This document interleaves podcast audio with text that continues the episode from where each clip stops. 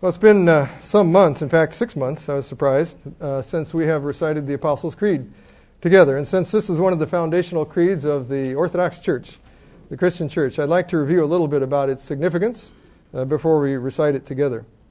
Uh, this is one of the oldest and uh, simplest of the creeds, and it's called the Apostles' Creed because it was uh, rooted in apostolic times and in apostolic teaching uh, but it was likely not a direct work of the apostles. And the form that we will recite today is uh, not even the oldest form or the original form.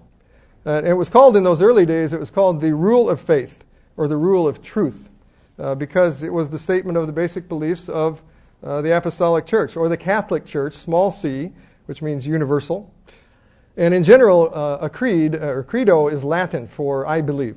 So in general, a creed is a statement of the basic beliefs of the apostolic church, of, you know, of, of anything really, as the summary of doctrine, and it's a witness to the beliefs that we have in, in common.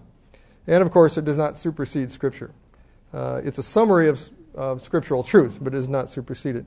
Uh, it was a check against heresies back then, and it's still a check against heresies today. And uh, some people, as I mentioned uh, when I shared this before, uh, I know several people who uh, came to me and said, Well, we have no creeds, but Scripture we have no creeds but Christ. And uh, which, you know, I thought about that later. I thought, well, that's a creed, right? I mean, they're, they're, they're making a creed, de, facto creed. Um, and I believe it's impossible, really, for a church or any group to uh, say they have no creed because even if they're not written clearly or they're defined clearly, uh, they, any group will have a set of beliefs to which they assent. I mean, just to join it, you have some kind of common uh, uh belief or agreement. So it's implicit, really, and, and especially in church memberships, even in churches that say they don't have a creed. Uh, but one of the most important observations about this creed is that it is Trinitarian.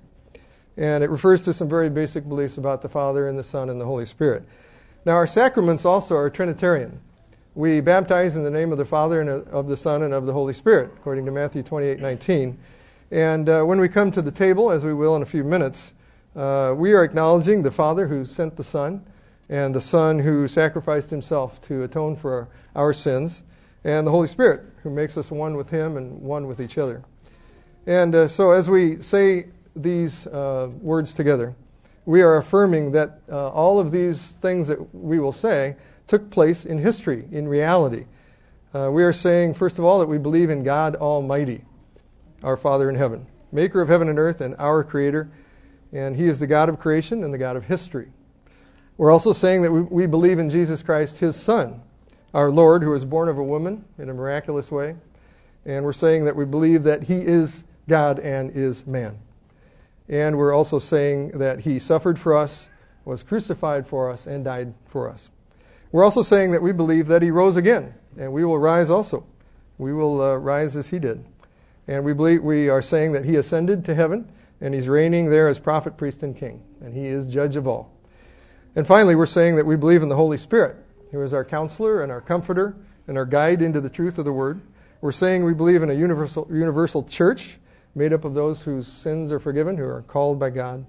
We're saying that we believe uh, that we will be resurrected as the Lord Jesus was, and that we will be with Him in eternity, and we have an eternal hope.